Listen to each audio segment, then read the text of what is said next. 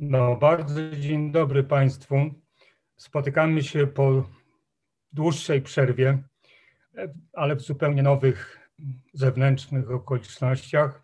Ustaliliśmy z panią profesor Ireną Pańków, że dzisiaj porozmawiamy, ja z Państwem porozmawiam na temat tych strasznych wydarzeń, które dzieją się tak blisko naszego kraju, czyli na temat tego konfliktu rosyjsko-ukraińskiego, e, ale pod pewnym kątem, pod kątem religijnym, bo to jest też, proszę Państwa, konflikt na tle religijnym, z uzasadnieniami religijnymi i z konsekwencjami dla religii, nie tylko dla religii do, e, prawosławnej, ale też i dla innych religii i w regionie, i można powiedzieć w świecie, ponieważ świat obserwuje to, co się dzieje w Ukrainie z wielkim przejęciem, z empatią, może i z gniewem, oburzeniem, że takie rzeczy są możliwe prawie w sercu Europy, prawie w środku Europy y, w XXI wieku. Będziemy o tym rozmawiać y, może w takich trzech, czterech punktach. Najpierw chciałbym Państwu zaproponować krótką charakterystykę tego konfliktu, tak jak ja go widzę, a także ci, którzy są moimi ekspertami, do których mam zaufanie. Potem krótki rys historii prawosławia, bardzo krótki. Potem popatrzymy na religijną mapę Ukrainy i na koniec zajmiemy się wątkiem tak zwanej wojny sprawiedliwej, który też przy okazji tego konfliktu wrócił dzisiaj do dyskusji, do dyskusji publicznej, zwłaszcza mm, w kręgach religijnych, nie tylko prawosławnych, ale też oczywiście katolickich. Proszę Państwa, mamy dwie narracje na temat, na temat tego dramatu czy tragedii. Jedna to jest ta oficjalna, rosyjska, to jest narracja agresora. Narracja agresora zwykle nie jest wiarygodna z powodów oczywistych, ponieważ y, nie chce się agresor przyznać, że to, co robi, czego się podjął, jest właśnie agresją, a agresji, zwłaszcza agresji niejasnej, nieusprawiedliwionej, e, opinia publiczna nigdy nie zaakceptuje. Druga narracja to jest narracja napadniętego, czyli w tym przypadku Ukrainy, jej władz, jej społeczeństwa, ale także jej wspólnot religijnych. I te tak zwane narracje, czyli opowieści o tym, co się dzieje dzisiaj w Ukrainie, się drastycznie i dramatycznie rozmijają, jak wszyscy wiemy. Kto śledzi ten, ten dramat, ten dobrze wie, jak drastyczne rzeczy się tam dzieją i jak drastycznie rozmija się z nimi ten przekaz propagandowy, który płynie do nas na temat tej wojny z Kremla i z Moskwy.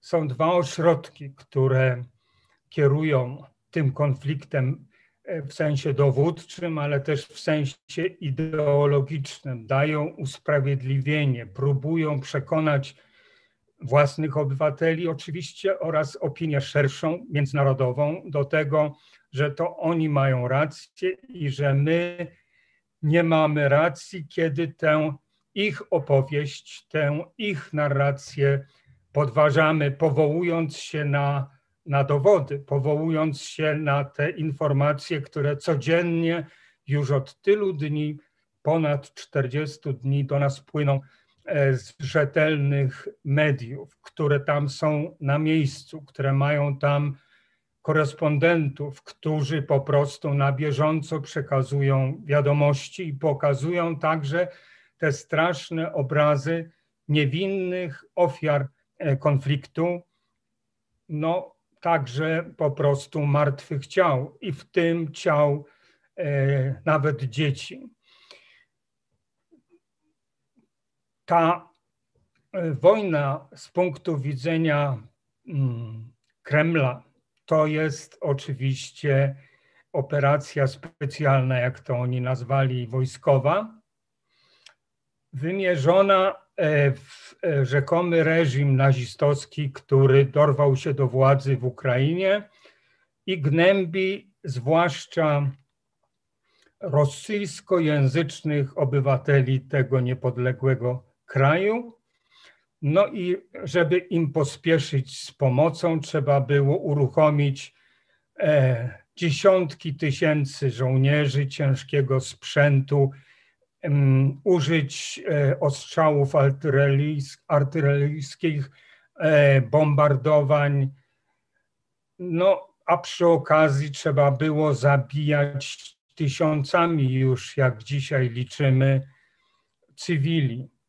E, często ludzi, którzy ukrywali się w schronach. Powiedziałem, że są dwa ośrodki, które kierują, kontrolują tą opowieścią e, rosyjską o, o tym dramacie. Drugi ośrodek to jest patriarchat moskiewski, czyli e, władza zwierzchnia kościelna największego w świecie odłamu prawosławia, czyli prawosławia rosyjskiego. Na jej czele tej władzy stoi patriarcha Cyryl, Kirył, który od wielu lat kieruje e, tym patriarchatem, jest patriarchą, zwierzchnikiem właśnie ukraińskiego kościoła prawosławnego. I on e, dostarcza ze swej strony, kościelnej strony, religijnej strony, uzasadnień dla inwazji Rosji Putina na wolną, niepodległą Ukrainę. I dlatego to jest drugi element tej ogólnej charakterystyki, bardzo istotny. To jest konflikt, w którym wykorzystywana jest na naszych oczach religia, instytucje religijne, kościelne do, do wsparcia celów politycznych agresora. To są e, e, rzeczy, które w świecie szerszym są nie do zaakceptowania, o czym jeszcze będziemy chwilę mówić.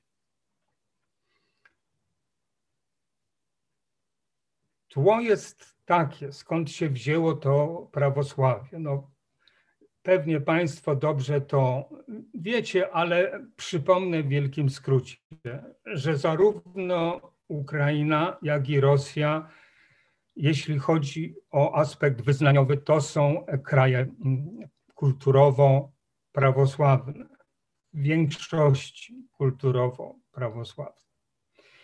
To jest jedna i ta sama mm, wiara, jeden i ten sam obrządek, jeden i ten sam język liturgiczny starocerkiewno-słowiański. Nic dziwnego zatem, że dla napadniętych jest rzeczą nie do pojęcia, jak można dla nich to jest wojna bratobójcza. I oni będą używać nawet, jeśli znają Biblię, biblijnych odniesień. Będą mówić i mówią o tym, że to jest tak jak z Kainem i Ablem. A inni powiedzą, że to jest taka wojna jak Dawida z Goliatem. Więc widzimy, że ten wątek religijny jest tu istotnym elementem budowania opowieści z obu stron o tym, co się dzieje i jak to należy e, rozumieć, jak to należy odebrać, co się dzieje w Ukrainie.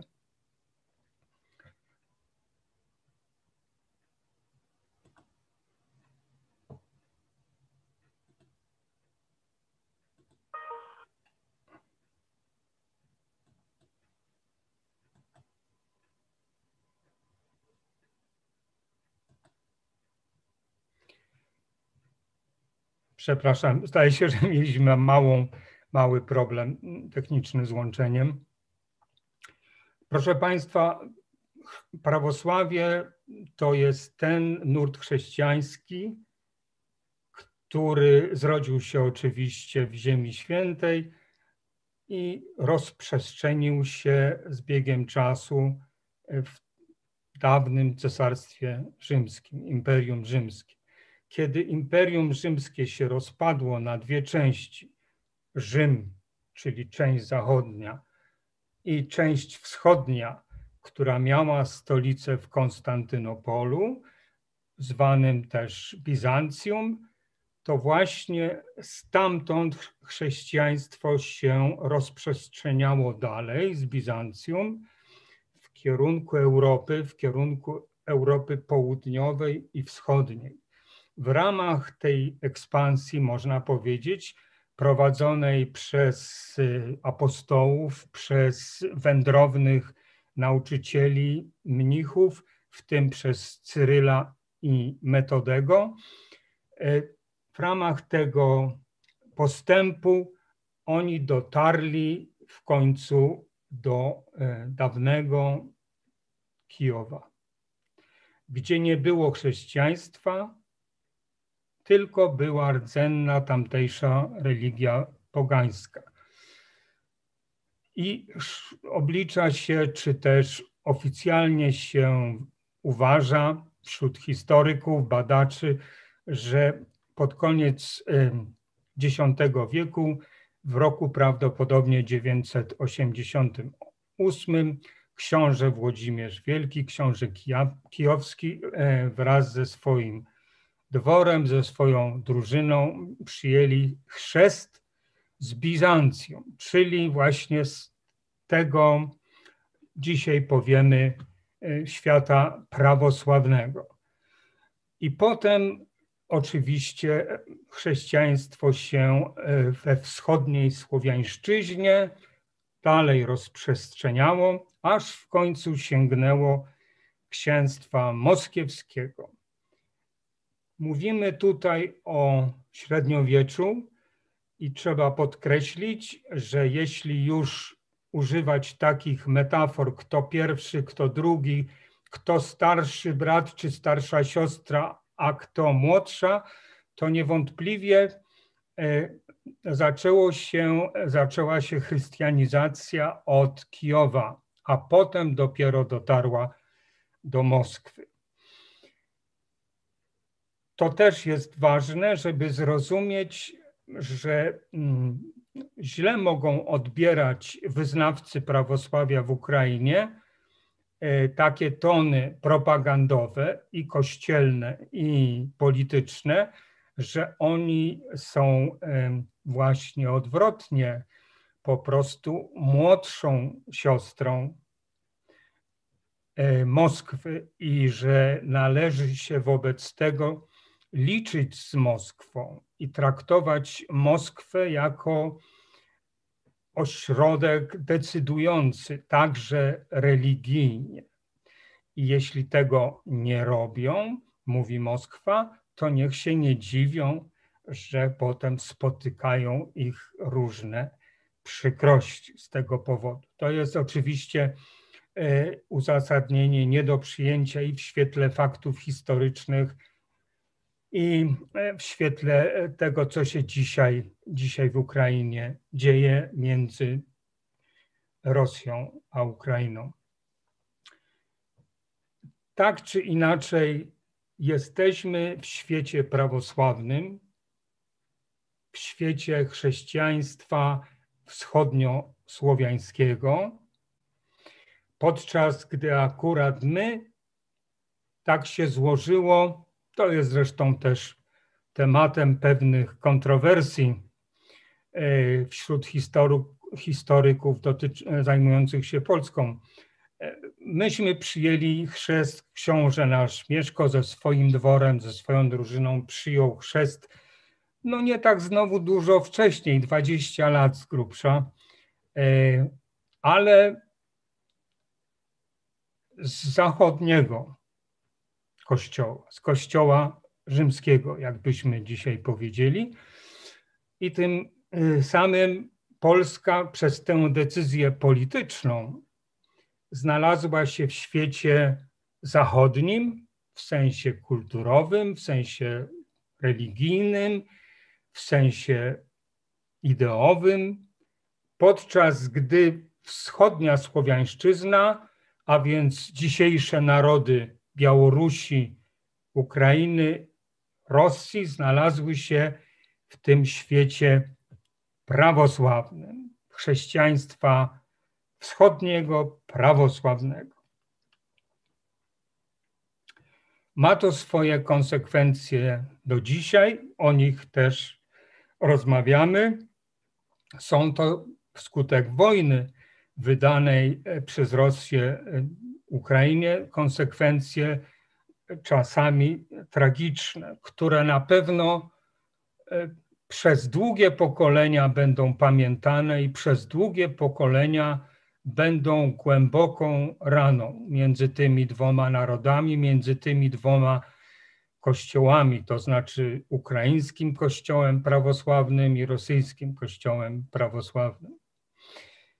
Y, jak głęboka jest w świadomości elit, ale też i ludu, y, różnica między światem chrześcijańskim zachodnim a wschodnim pokazuje taka rzecz, o której teraz wspomnę, anegdota.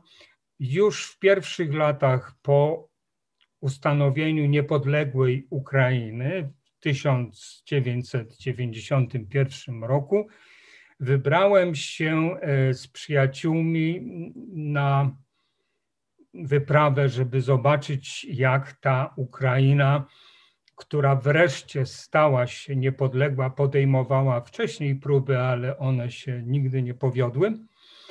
E, jak ona sobie radzi, jak ona będzie się odbudowywała, jak będzie budowała swoją własną tożsamość państwową i narodową w zupełnie nowych warunkach, jakie przyszły w 1991 roku po rozpadzie Związku Sowieckiego. Dotarłem między innymi do jednego z najświętszych miejsc prawosławia nie tylko ukraińskiego, ale w ogóle prawosławia wschodniego, czyli do klasztoru, do tak zwanej ławry pieczerskiej w Kijowie.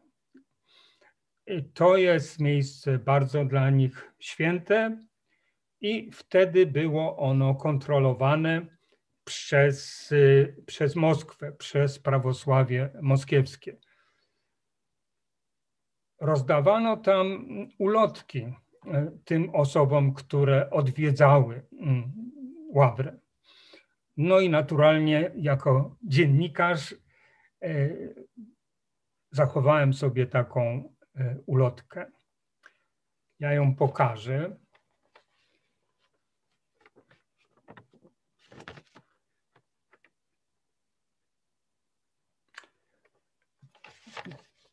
To jest drzewo wiary. Na dole czytamy, że wyrasta oczywiście od Jezusa i jego pierwszych apostołów, potem pnie się w górę i przyjmuje tam postać cerkwi, czy jak dzisiaj też częściej raczej mówimy, kościoła prawosławnego którego głową jest, czytamy, Chrystus.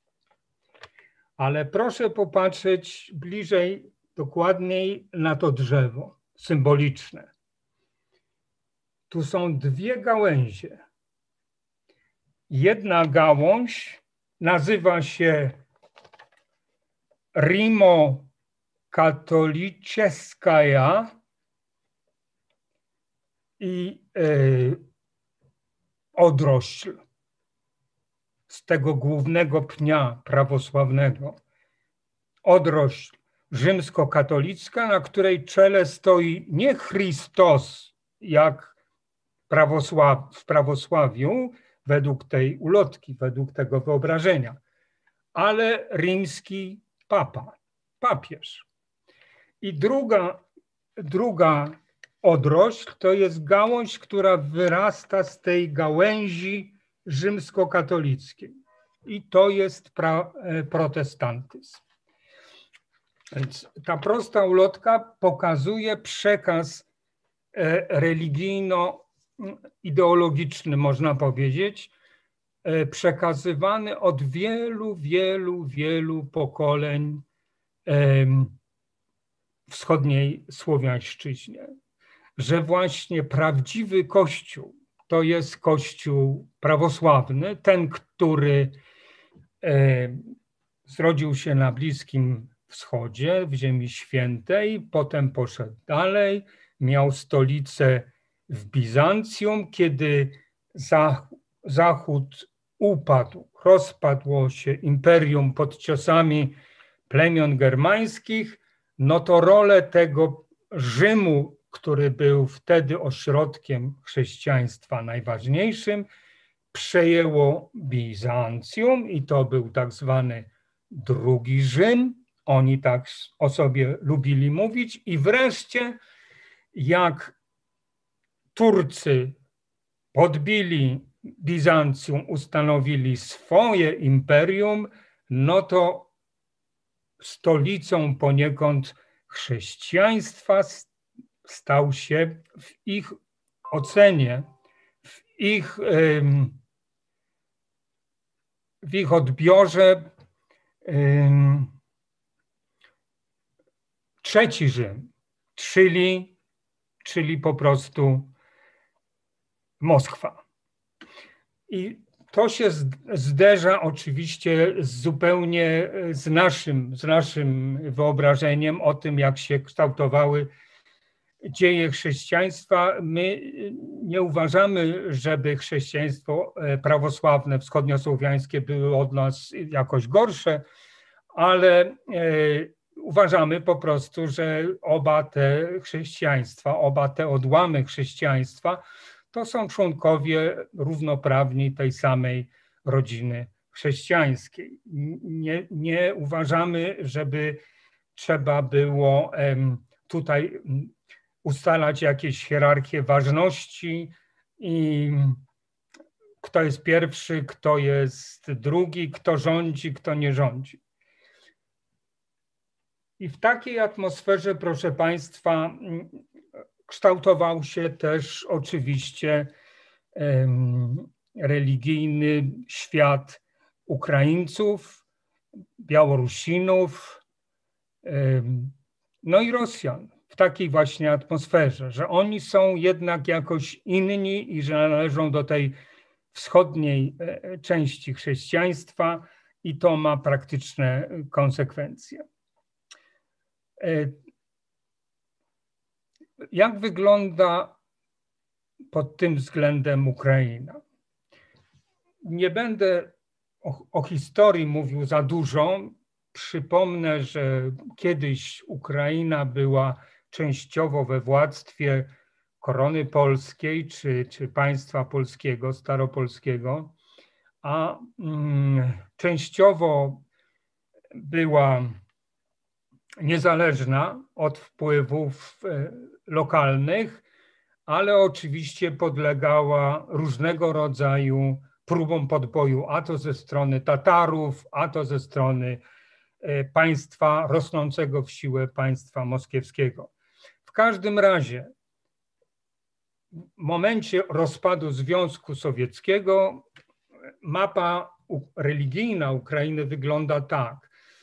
Dominuje oczywiście prawosławie. Prawosławie e, głównie pod kontrolą patriarchatu moskiewskiego. Czyli większość parafii tamtejszych w momencie odzyskania niepodległości czuje się, e, czuje się lojalna i związana i kościelnie, i ideowo z Moskwą, z patriarchatem moskiewskim. Ale pojawiają się jednocześnie, zaraz po odzyskaniu niepodległości, takie ruchy mm, autonomiczne, powiedzmy, a może może my próbujmy stworzyć własną, niezależną od Moskwy cerkiew, własny ukraiński kościół prawosławny. Dodatkowo w Ukrainie mamy mniejszości religijne. Mniejszość największą stanowią tak zwani unici albo greko-katolicy, czyli wyznawcy, można powiedzieć, katolicyzmu, ale w obrządku wschodnim, którzy za swojego zwierzchnika uważają, uważają e, właśnie rzymskiego papę, czyli naszego papieża. Jest tych unitów, szacuje się w Ukrainie około 10%. Wyznawców prawosławia, przynajmniej e, tak się deklarują, jest około 60%. Ta liczba jednak na pewno teraz wzrośnie w związku z E, z mm, agresją, z wojną i z jej konsekwencjami. Są też maleńkie inne mm, wspólnoty religijne, są, jest niewielka bardzo, e, była kiedyś dużo większa, została wymordowana przez e, Niemców podczas ostatniej wojny społeczność żydowska. Są Tatarzy, muzułmanie zatem, ale są i katolicy, zwłaszcza w Ukrainie Zachodniej i mm, w, i w samym Lwowie, o czym wszyscy wiemy, bo na pewno wielu z nas odwiedzało, e, odwiedzało Lwów. E, niemniej jednak ta społeczność katolicka, rzymskokatolicka, nie unicka, no to jest około 1% całej, całej społeczności ukraińskiej, a więc a więc ułamek. Ale jest hierarchia tradycyjnie, hierarchia też rzymskokatolicka, jest hierarchia i struktura, organizacja kościelna wszystkich tych głównych y, nurtów kościołów, a więc prawosławnego, unickiego, rzymskokatolickiego. Stosunki między nimi układały się w przeszłości przez osta ostatnie lata różnie, ale zaczął się rysować taki jeden wspólny prąd, żeby jednak się uniezależnić od, od Moskwy, także w sensie religijnym, także w sensie kościelnym. I na tym tle było po prostu, no można powiedzieć, duże zamieszanie i w, sensie organizacyjnym, i w sensie finansowym, i w sensie, i w sensie no, odczucia zwykłych ludzi, którzy nie wiedzieli właściwie o co chodzi, czy oni do tej czy do innej cerkwi mają chodzić i, i dlaczego do innej, jeśli chodzili dotąd do tej i tak dalej. E, w każdym razie te wysiłki, żeby zjednoczyć ukraińskie prawosławie,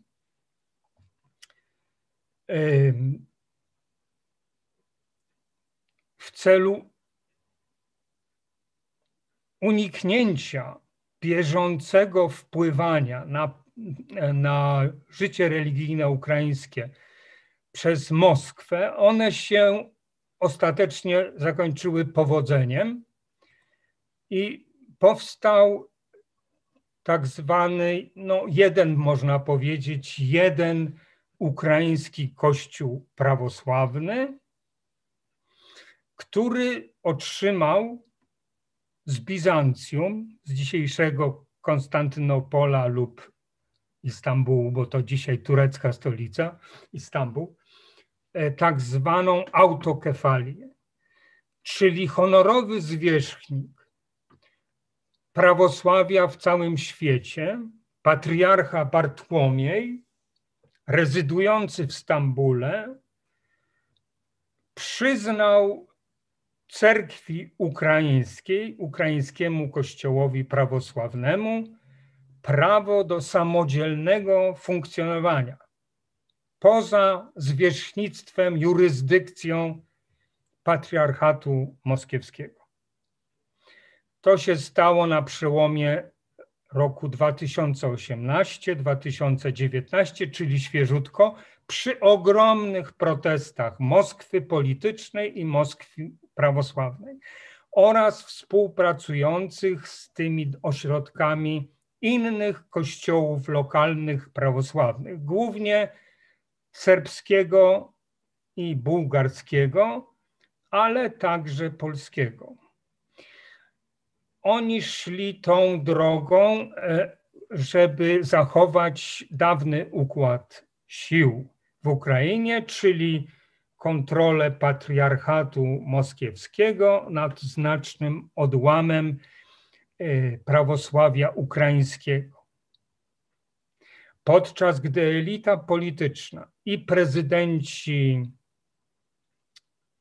wcześniejsi przed Zełęskim na czele z Poroszenką, oni popierali to dążenie prawosławia ukraińskiego do oderwania się od wpływów moskiewskich.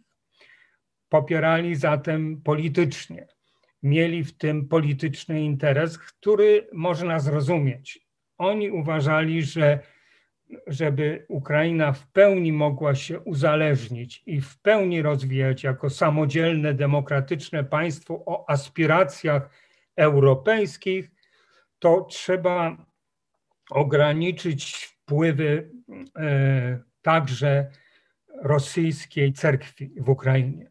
Więc oni, Poroszenko przede wszystkim, e, bardzo, bardzo wspierali to dążenie struktur prawosławnych, kościelnych, ukraińskich, duchownych, którzy za tym stali do e, otrzymania tej autokefalii samodzielnego istnienia.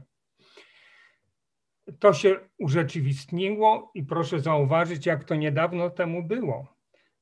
A zatem jeden z powodów, dla których dzisiaj patriarcha moskiewski Cyryl tak chętnie uzasadnia właśnie i to w sposób e, bulwersujący dla chrześcijan e, poza Rosją, tę agresję uzasadniają jako wojnę niemal mistyczną, metafizyczną, niemal wojnę świętą w obronie świętej Rusi, świętego ruskiego miru i tak dalej, no to wszystko ma związek właśnie praktyczny, polityczny z tą emancypacją prawosławia ukraińskiego. Ono się wyzwala, więc trzeba je z powrotem zapędzić do kąta pod hasłem właśnie, że wyzwalamy Ukrainę od nazistów i od prześladowców naszych braci w wierze prawosławnej w Ukrainie i w Donbasie zwłaszcza. Taka jest ta E, to uzasadnienie oficjalne, które, jak mówię, nie ma nic wspólnego z rzeczywistością. Dzisiaj sytuacja jest taka, że wskutek tej e, inwazji stały się rzeczy wcześniej nie do pomyślenia. Lojalna wobec patriarchatu moskiewskiego część mm, prawosławia ukraińskiego zaczyna przechodzić na stronę tego kościoła, autokefalicznego, którego Moskwa nie chce uznać. Jak to się odbywa? Na przykład w taki sposób, że w Charkowie, w Donbasie, we wschodniej Ukrainie, tam gdzie rzeczywiście bardzo wielu ludzi mówi jako pierwszym językiem językiem rosyjskim i chodzi do parafii, jeśli chodzi, bo tam frekwencja religijna jest w Ukrainie niewielka, tak zresztą jak w Rosji. E, jeśli chodzi, to chodzi do parafii, które dawniej były związane z patriarchatem moskiewskim. I co widzą? Widzą flagi narodowe ukraińskie w tych parafiach. nie słyszą imienia Cyryl, Kirył, który tradycyjnie podczas modłów, podczas liturgii e, duchowni e, prowadzący ją e, w kościele prawosławnym mają obowiązek wymienić to imię. Tak trochę jak się dzieje i w kościołach rzymskokatolickich, gdzie wymieniamy zwykle imienie, imię papieża i mm, lokalnego biskupa. To się przestaje dziać. Ci duchowni, przerażeni tym, co się stało, przestają respektować te zasady, które od wieków, dziesięcioleci tam obowiązywały, a oni ich przestrzegali, jeśli chodzi o relacje między swoim kościołem, swoją parafią, a Moskwą jako tym głównym ośrodkiem prawosławia we wschodniej Słowiańszczyźnie. To są rzeczy niesłychane i dlatego mówiłem, że skutki tego, tej agresji będą dramatyczne i przez pokolenia będą tworzyły nieuleczalną, ciągle e, otwierającą się, nigdy nie gojącą się ranę. Te same rzeczy dzieją się na tle tej inwazji w kościele ukraińskim zagranicznym, który też e, jest lojalny, był lojalny wobec Moskwy. E, diaspora prawosławna rosyjska jest rozrzucona po całym świecie, w Europie, w Stanach Zjednoczonych i e, wszędzie słyszymy te same reakcje przerażenia, a także protestu. Niektóre parafie dotąd podległe e, Moskwie, patriarchatowi moskiewskiemu, e, wypisują się, mówiąc potocznie, z tej relacji i chcą być albo niezależne w ogóle, albo zastanawiają się, czy się nie przyłączyć do jakiegoś innego kościoła autokefalicznego w sąsiedztwie, w regionie, czy wręcz e, zgłosić lojalność wobec mm, zwierzchnika honorowego patriarchy Bartłomieja. Te protesty, co jest rzeczą niesłychaną i niesłychanie ważną, dotykają nawet samego Kościoła prawosławnego w Rosji. W warunkach stanu wojennego to jest coś niesłychanego, akt odwagi, ponieważ, e, jak e, może warto przypomnieć, jest tam teraz, obowiązuje prawo wojenne, które e, przewiduje surowe kary, nawet do kilku i kilkunastu lat więzienia, za przeciwstawienie się w taki czy inny sposób temu, co oni nazywają w swojej propagandzie tej specjalnej operacji wojskowej, czyli po prostu wojnie. I w, tej, w tych warunkach e, do opinii publicznej na świecie przeniknął apel 300 e, duchownych rosyjskich, prawosławnych, antywojennych. To nie jest oczywiście manifest polityczny, ale to jest wyraz oburzenia tych duchownych na manipulację, e, na manipulację religią i Kościołem jako instytucją do celów wojny, do celów agresji. Oni się z tym nie godzą i ten list podpisali, chociaż jak wspomniałem, to ich może sporo kosztować, na przykład odsunięcie od wypełniania, i tak się dzieje, od wypełniania ich obowiązków y, duszpasterskich. Takie same protesty oczywiście y, płyną y, z kościołów nieprawosławnych, które obserwują dramat, włącznie z kościołem rzymskokatolickim i oczywiście z kościołami unickimi zwłaszcza w samej Ukrainie. Tam stanowisko Kościoła prawosławnego autokefalicznego, dzisiaj niezależnego od Moskwy, tak samo jest jednoznaczne jak stanowisko tamtejszych unitów, a więc katolików obrządku ukraińsko-bizantyńskiego, uznających zwierzchnictwo papieża w Rzymie. To jest stanowisko zdecydowanie negatywne żądają nie tylko zaprzestania działań wojennych, nie tylko potępiają działania wojenne, zwłaszcza zbrodnie wojenne, które oni tak nazywają, takim językiem. Oni widzą, co się dzieje, bo za oknami ich rezydencji, ich domów, ich parafii to wszystko się dzieje. Łatwo wyjść na ulicę i zobaczyć na przykład te leżące tam e, ciała niewinnych, zabitych cywili, w tym dzieci ale to jest też odrzucenie w tych protestach, odrzucenie po prostu tej narracji religijnej zaproponowanej przez Cyryla, który jest wiernym wykonawcą swojego politycznego y, mocodawcy, czyli prezydenta Putina. Realizuje jego politykę na polu religii, na polu prawosławia, e, przekonując prawosławnych, że E, ta agresja da się w jakikolwiek sposób pogodzić z chrześcijaństwem, podczas gdy większość obserwatorów, większość kościołów mówi, że się nie da, że jest to wręcz po prostu świętokradztwo. Nazywać ten konflikt, tę wojnę wojną uzasadnioną jakimiś względami patriotycznymi, metafizycznymi, mistycznymi, tak jak to chciał robić i robi patriarcha Cyryl. Co to znaczy w praktyce?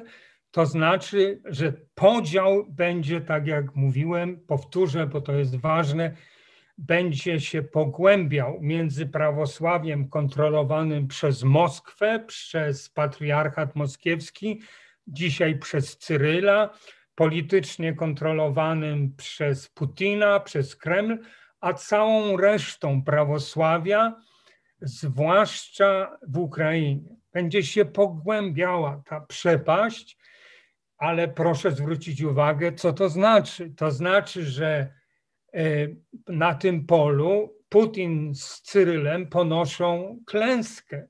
Oni mieli rzekomo jednoczyć prawosławnych, obu, w obu państwach, a tymczasem spowodowali dwa pęknięcia, dwa bardzo głębokie pęknięcia. Z jednej strony w prawosławiu w Ukrainie, która, które w większości już nigdy nie będzie chciało wrócić do, do bliskich kontaktów z cerkwią e, moskiewską, u siebie, a tym bardziej w Rosji a drugi podział jest w samym rosyjskim prawosławiu. Więc y, w tym sensie cała inwazja, można powiedzieć, jest przeciwskuteczna, przyniosła odwrotny skutek. Podważyła po prostu autorytet także moralny y, cerkwi moskiewskiej, ponieważ świat widzi, że ta cerkiew jest narzędziem polityki świeckiej, polityki Putina. Zawsze tak było w Rosji, że był sojusz tronu carskiego e, z ołtarzem prawosławnym, ale w XXI wieku cały świat widzi, że ten sojusz owszem funkcjonuje, ale przynosi tak tragiczny skutek, jak obserwujemy to razem z całym światem w Ukrainie. A więc skutki są odwrotne niż prawdopodobnie były zakładane przez Kreml e, i kościelny, i polityczny. Trochę tak jak na arenie wojennej i międzynarodowej, gdzie Kreml polityczny spodziewał się zupełnie innego biegu wydarzeń, rozwoju sytuacji po inwazji na Ukrainę, niż to się dzieje. Ważnym, proszę Państwa, y, motywem y, w tych refleksjach, dyskusjach bardzo żywych na całym świecie na temat tego, co się dzieje w Ukrainie, co to oznacza także dla wspólnot chrześcijańskich, nie tylko dla prawosławia, także dla chrześcijaństwa zachodniego, a więc, a więc y, katolickiego, rzymskokatolickiego. Ważnym motywem, wątkiem jest y, powrót problemu y, wojny sprawiedliwej. Czy w XXI wieku, patrząc na to, co się dzieje w Ukrainie, patrzymy na to z przerażeniem, od tylu, tylu dni słuchamy z przerażeniem, a czasami z gniewem e, tych wszystkich kłamstw propagandowych, które odwracają po orwellowsku albo mówiąc potocznie kota ogonem do góry, to znaczy nazywają zło dobro, dobrem, a mm, dobro, czyli dążenie do niepodległości, dążenie do tego, żeby żyć w świecie e, pokojowym, spokojnym, gdzie ludzie mają swoje demokratyczne prawa i tak dalej. Te wszystkie dążenia na czele z dążeniem do, e, do tego, że mamy prawo i realizujemy to prawo do własnej samodzielności jako naród i jako państwo,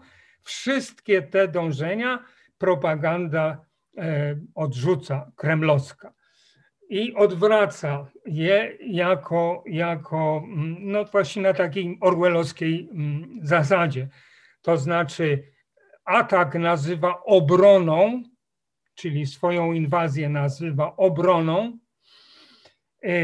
Uzasadnienie jest y, świętokradcze, to jest usprawiedliwiona obrona, która Y, naszym żołnierzom przynosi tylko honor i zaszczyt, a my to oglądamy, co ci żołnierze robią e, w Buczy, e, w Mariumpolu i tak dalej.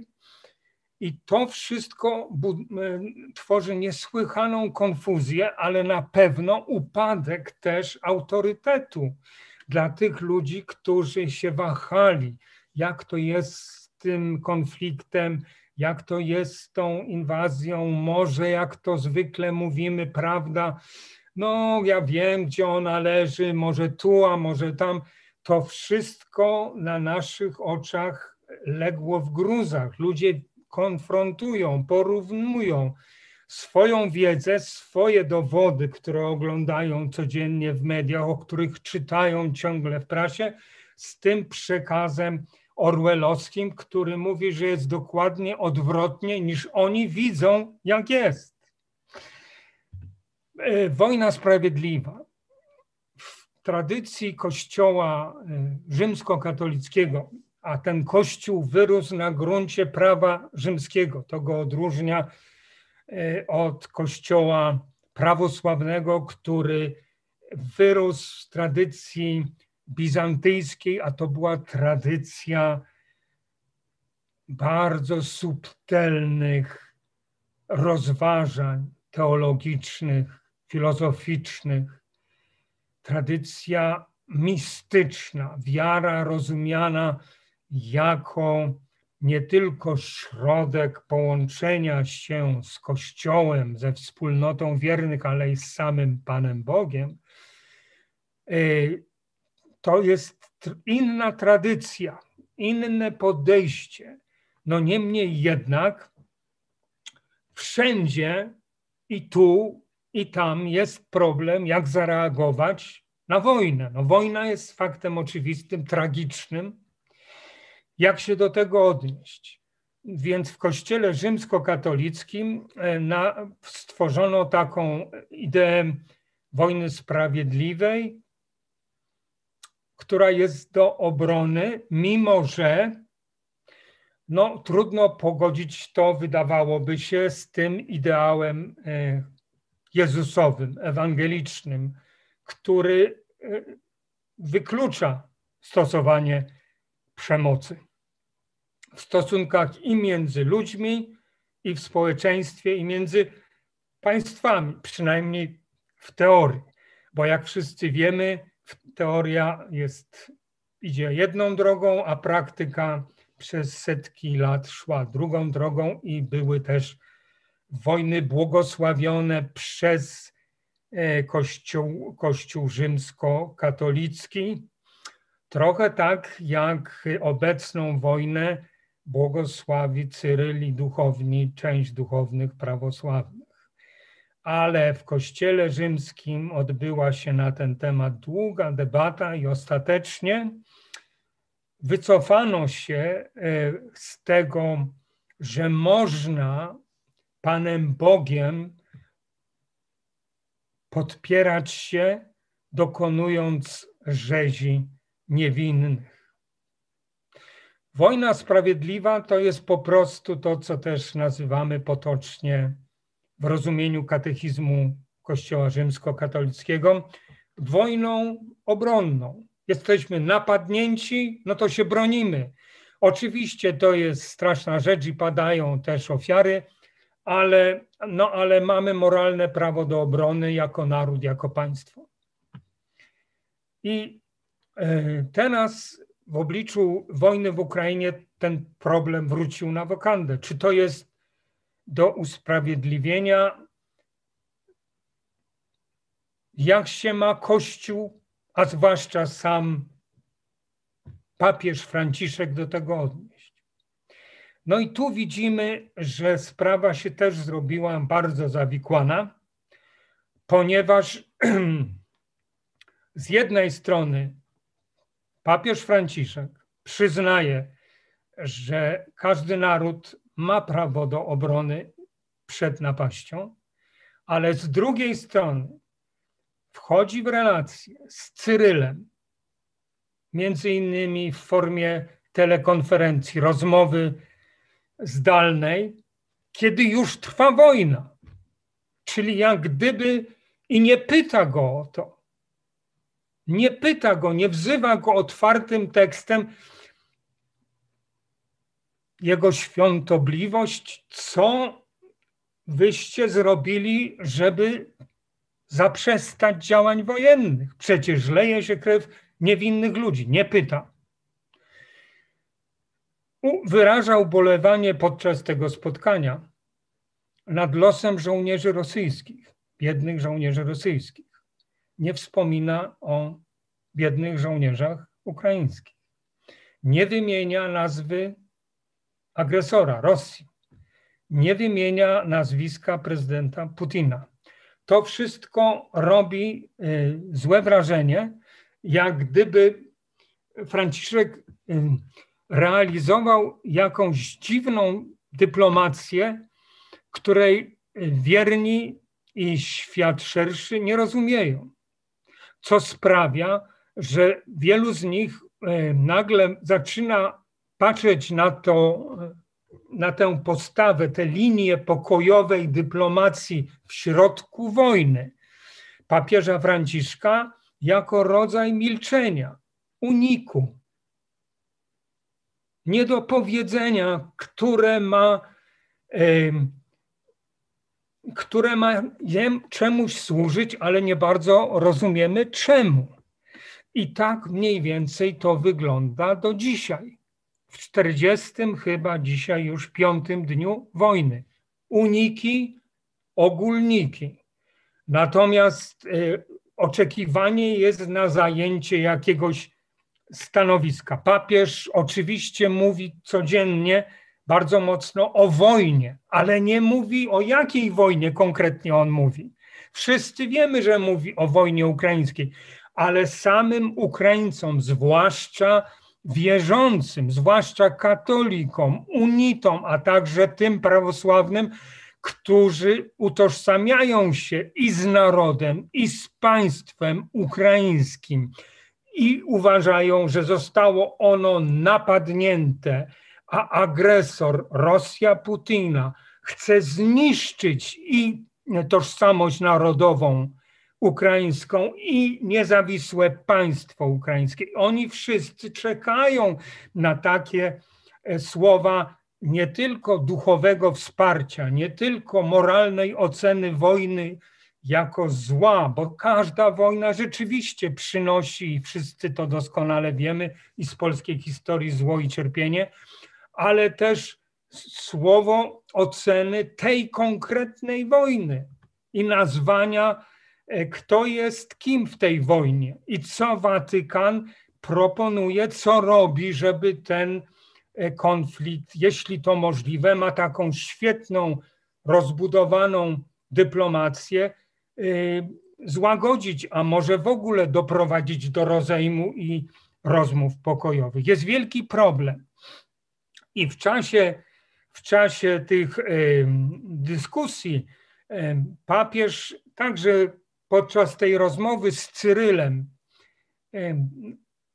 powiedział wyraźnie, że nie ma czegoś takiego jak wojny sprawiedliwe, że dzisiaj świat jest y, na, na innym etapie. Nie ma wojen sprawiedliwych, natomiast y, potrzeba y, walki z wojnami w ogóle, wszędzie, w każdej wojnie. Potrzeba dążeń do pokoju, a nie rozbudowy budżetów zbrojeniowych i tak dalej, i tak dalej. Nie ma wojny sprawiedliwej. No i jak się czują nie tylko ci żołnierze stawiający opór, często jak słyszymy bardzo mężnie, opór agresji rosyjskiej. Jak się czują ci wierni, unici, katolicy, prawosławni w Ukrainie, kiedy słyszą, że nie ma wojny sprawiedliwej?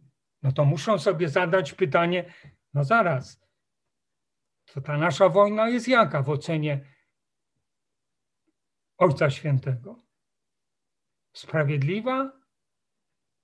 No dla nich jest na pewno nie tylko sprawiedliwa, ale wręcz bohaterska. Ale słyszą przekaz, że niekoniecznie nie ma wojny sprawiedliwej. Co gorsza, też wszyscy wiemy, że nie tak dawno temu pojawił się na papieskim Twitterze, to niekoniecznie napisał sam papież, ale na pewno opublikowano to za zgodą e, Franciszka, taki wpis, że wojna jest straszna, wszyscy się zgadzamy od początku, że jest straszna, ale dodaje papież, wszyscy jesteśmy winni. No i znowu to jest ten sam problem. Ten sam problem zacierania różnicy między napadniętym a napadającym. Jeśli wszyscy jesteśmy winni, to znaczy co według Ojca Świętego? Jako busoli moralnej dla świata katolickiego. Nie jesteśmy, proszę Państwa, tak myślę. Mówię to w moim imieniu wyłącznie. Nie jesteśmy wszyscy tak samo winni.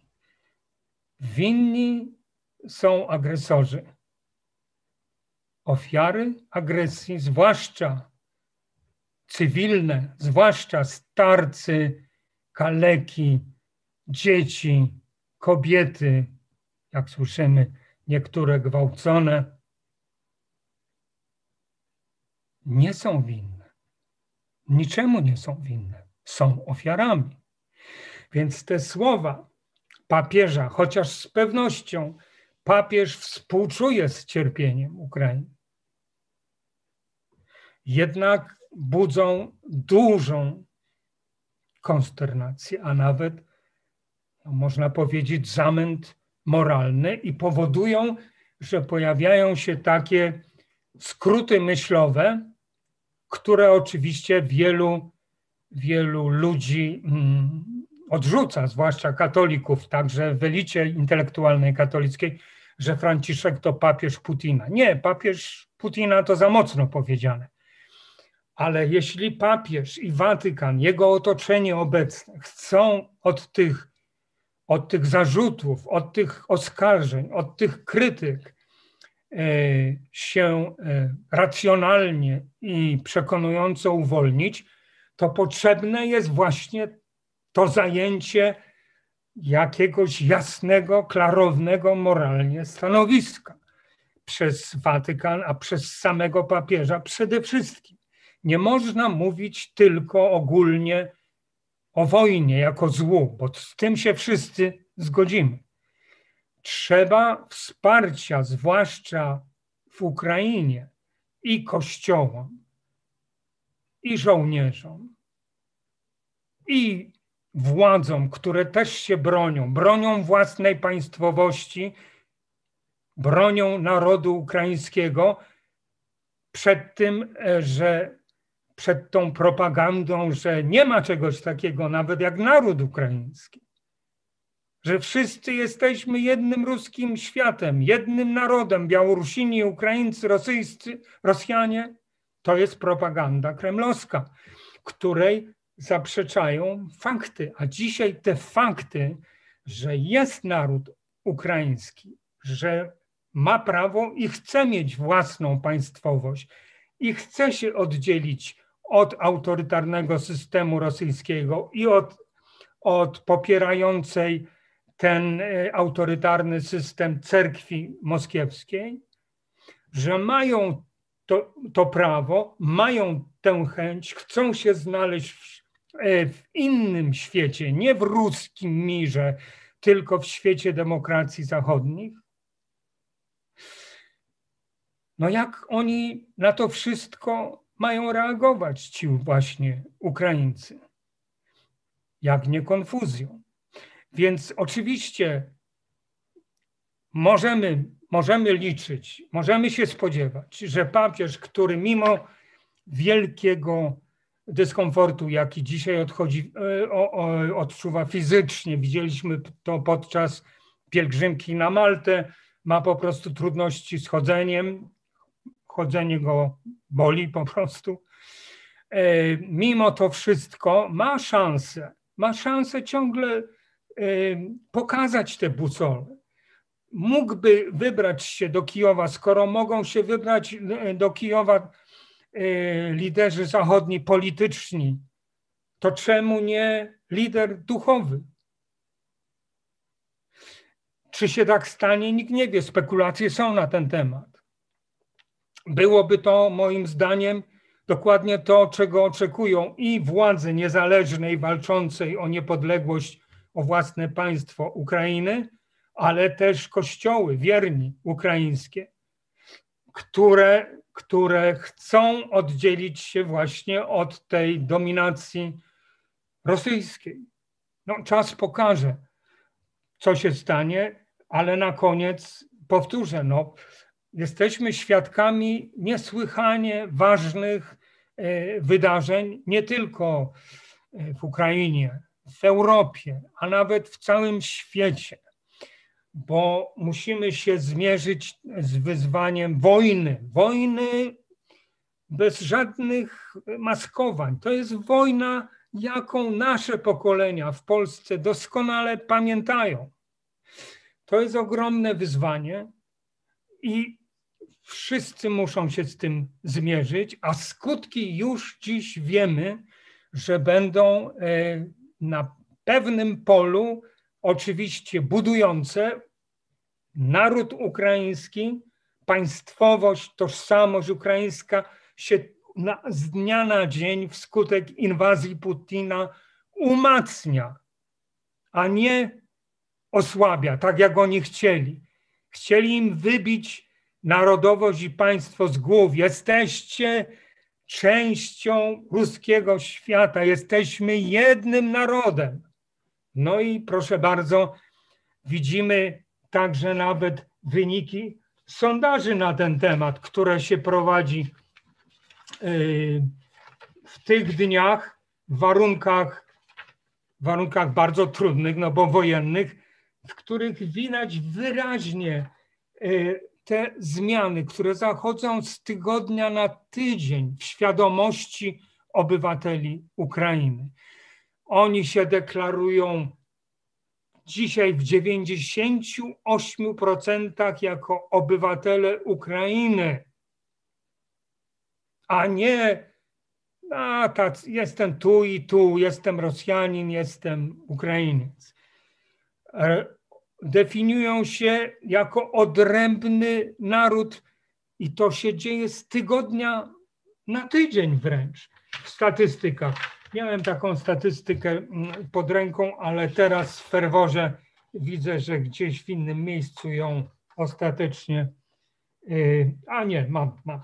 Więc y, wyniki tego sondażu, y, bardzo świeżego, wyglądają tak: 74% Ukraińców popiera dziś zerwanie więzi z cerkwią moskiewską zerwanie więzi przez ich autokefaliczny, działający od zaledwie trzech lat Kościół prawosławny. 51%, a więc ponad połowa już pytanych Ukraińców jest za tym, żeby zdelegalizować ten e, Kościół, który dalej jest lojalny mimo wojny wobec Moskwy czyli te parafie, które dalej e, wymawiają podczas e, nabożeństwa imię Cyryla. Oni chcą delegalizacji. Ja nie mówię, bo to jest osobny temat, czy to jest dobra droga, czy niedobra, tylko cytuję Państwu dane statystyczne, żeby Państwo zobaczyli sami, jak wielka jest ewolucja w postawach Ukraińców wskutek raptem miesięcznego rozdziału ich najnowszej historii, czyli inwazji.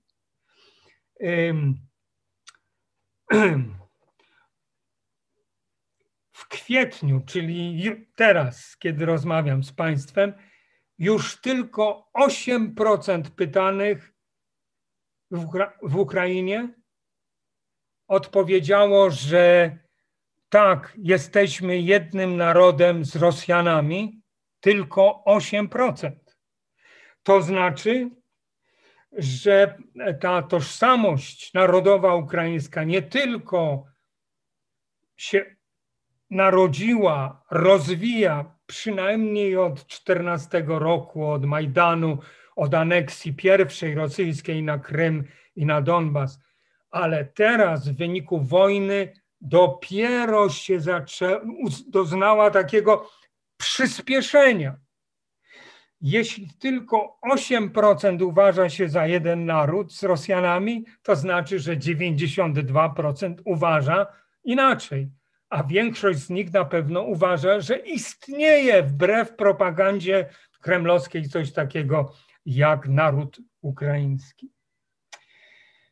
Proszę Państwa, y, to jest powiedzmy taki akcent w mojej ocenie pozytywny, na którym będziemy kończyć naszą rozmowę, nasze spotkanie w tym bardzo trudnym czasie, ale przecież z drugiej strony dla wiernych też i czasie radosnym, no bo idą święta y, wielka, wielkanocne.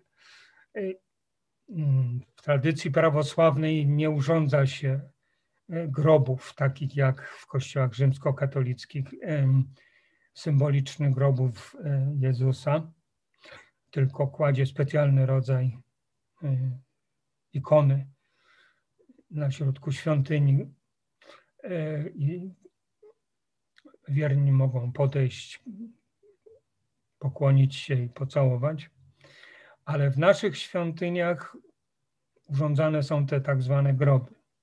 Wyobrażam sobie, że w niektórych mogą się podczas tych, w tej inscenizacji grobu pokazać też e, akcenty proukraińskie, może nawet jakieś dyskretne, ale jednak jednoznaczne zdjęcia z Buczy czy z Mariupola, choćby tych ruin E, wiele też i obiektów sakralnych zostało już przez Rosjan uszkodzonych albo zniszczonych. Mówi się co najmniej o 44 świątyniach.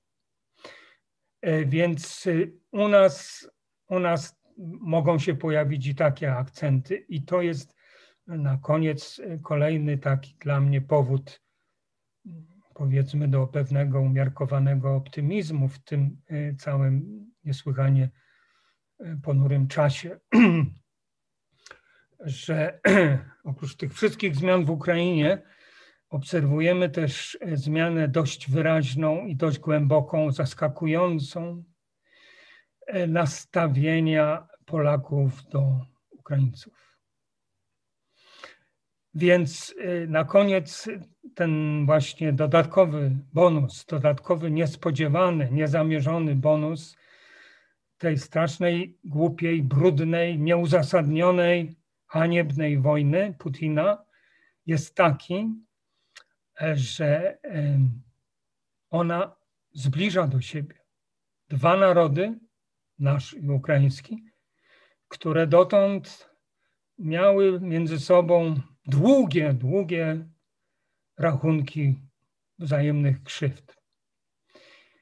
Więc nawet w najgorszym czasie mogą się zdarzyć też rzeczy pozytywne. Wiemy, że wojna zwykle wydobywa z nas, z ludzi, to co najgorsze, ale okazuje się, że są takie momenty właśnie, kiedy też wydobywa to, co najlepsze, jak właśnie ta postawa e, Polaków wobec bieżeńców, wobec uchodźców ukraińskich, zmiana nastawienia, zmiana mm, postrzegania Ukrainy, Ukraińców e, wśród Polaków. Oczywiście, żeby to się umocniło, utwierdziło, zakorzeniło, potrzeba jeszcze dużo czasu i potrzebne są wysiłki różnych stron, różnych instytucji w tym kierunku, a więc także kościołów.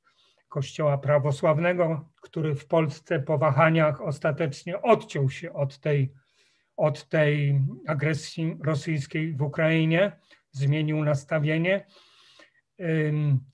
Potrzebne jest też wsparcie ze strony instytucji y, Kościoła rzymskokatolickiego. To się dzieje. Kościół się generalnie, nasz rzymskokatolicki zajmuje, zajął, zajął stanowisko pozytywne, budujące udziela także, jak może, mm, zawsze można dyskutować, czy w dostatecznym stopniu e, wsparcia, pomocy także fizycznej i materialnej uchodźcom, no ale potrzebne jest też wsparcie czynników państwowych i politycznych. To jest największa zagadka, największy znak zapytania. Bo e, żeby się ta zmiana, którą ja uważam za pozytywną w naszych relacjach, mm, między Polakami, Ukraińcami, Polską, Ukrainą zmieniła, utrwaliła, potrzebne są właśnie te cztery filary: obywatelski, ale też instytucjonalne, kościelny, państwowy. Yy, no, czy to się urzeczywistni Jesteśmy w środku dramatu, w środku wojny. Nic jeszcze nie wiadomo, nie jest przesądzone. Ale chciałem na koniec właśnie, e, życząc Państwu e, możliwie jak najbardziej udanych świąt Wielkiej Nocy, e, zwrócić uwagę na to, że, że są też w tym całym dramacie, w, tym, w tej całej tragedii rzeczy pozytywne, budujące, ale od nas też, jako zwykłych ludzi, zwykłych obywateli, nie tylko od instytucji. Zależy, czy te złe rzeczy będą ustępować, a te dobre będą się zakorzeniać. Dziękuję Państwu bardzo za uwagę. Do widzenia.